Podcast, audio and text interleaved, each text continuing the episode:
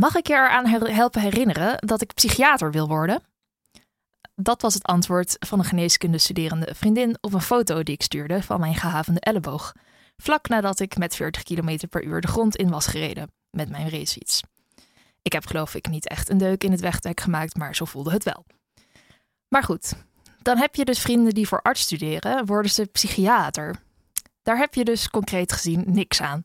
Als je jezelf in de prak hebt gereden en je je afvraagt of je hier professionelere zorg bij nodig hebt dan de EHBO-box van je schoonmoeder. Het lijkt mij qua concreetheid sowieso een frustrerend vakgebied, de psychiatrie. Je kunt dan wel concreet medicijnen geven, wat toch in elk geval tastbaarder is dan het enige wapen van psychologen praten. Maar de kennis over waarom die medicijnen nou precies werken ontbreekt grotendeels. De meeste medicijnen voor psychiatrische ziektes zijn eigenlijk per toeval ontdekt. Dat ze werken weten we dan inmiddels wel, maar hoe? De biologische principes die aan die werking ten grondslag liggen zijn lastig te achterhalen. Het zal waarschijnlijk iets zijn als een heleboel genen die al dan niet aanstaan vanwege epigenetische invloeden, veranderingen in het genoom veroorzaakt door je omgeving, dragen allemaal, al dan niet in interactie, bij aan de productie van eiwitten, die weer allerlei processen in de cel in gang zetten, die uiteindelijk, na weer interacties tussen cellen, groepjes cellen of hele hersengebieden, leiden tot een bepaald gedrag. En ergens in dat proces grijpt de medicijn in, waardoor de hele keten net even iets anders gaat en het uiteindelijke gedrag ook verandert. Tja, gedrag is ook veel te ingewikkeld om concrete verklaringen voor te verwachten. Tenminste, als je onder concrete cellulaire processen verstaat. Ik heb psychologie gestudeerd en dat klinkt alsof je psychologie en biologie daadwerkelijk als één vakgebied verbonden kan laten zijn. Uh, maar in werkelijkheid blijkt al gauw dat je moet kiezen als psychobiologie-student. Ga je de psychologiekant op of wordt het biologie?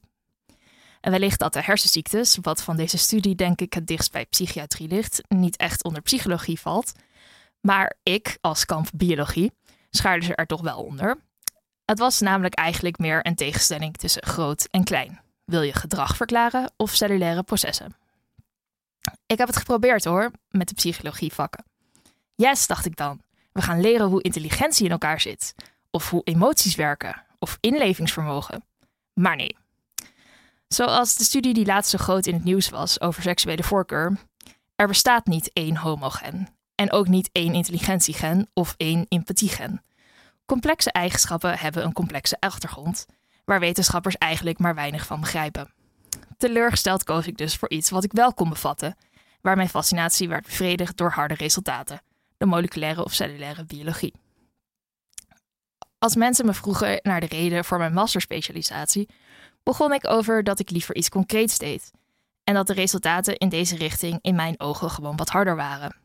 Het is immers een stuk gemakkelijker een cel zo te manipuleren dat je één onderdeeltje kunt onderzoeken dan een heel mens. Zo'n cel is trouwens eigenlijk ook verdomd ingewikkeld, maar dat is een ander verhaal. En wat je over het gedrag van een cel kan zeggen, blijft voor mij toch altijd concreter dan wat je kunt zeggen over menselijk gedrag in zijn geheel. Toen ik weer eens zo'n tirade afstak over mijn studiekeuze, zei een medestudent die een andere specialisatie had gekozen: Maar ik vind dat wat jij doet juist helemaal niet concreet is. Ik doe nu onderzoek naar hoe baby's hechten aan hun ouders. Jij doet onderzoek naar een of andere celreceptor. Daar kan ik me dus precies niks bij voorstellen. Terwijl die baby's van mij toch vrij tastbaar zijn. Tja, dat is natuurlijk ook zo. Als je concreet ziet als iets wat relateerbaar is, waar je een voorstelling bij kunt maken, dan kun je ook best beredeneren dat complex gedrag veel concreter is dan een cellulair proces. Ach, het is waarschijnlijk ook maar beter zo. Als alle wetenschappers zich blind zouden staren op cellen, zouden er weinig klinische toepassingen ontstaan. Er moeten ook wetenschappers zijn die juist aan die toepassingen werken. Wat voor mij concreet is, is dat voor jou misschien wel helemaal niet. Ik had met mijn aan gereden elleboog misschien weinig aan die geneeskundevriendin. De patiënten die zij in haar psychiatrie verzorgt, hebben er waarschijnlijk wel heel veel aan.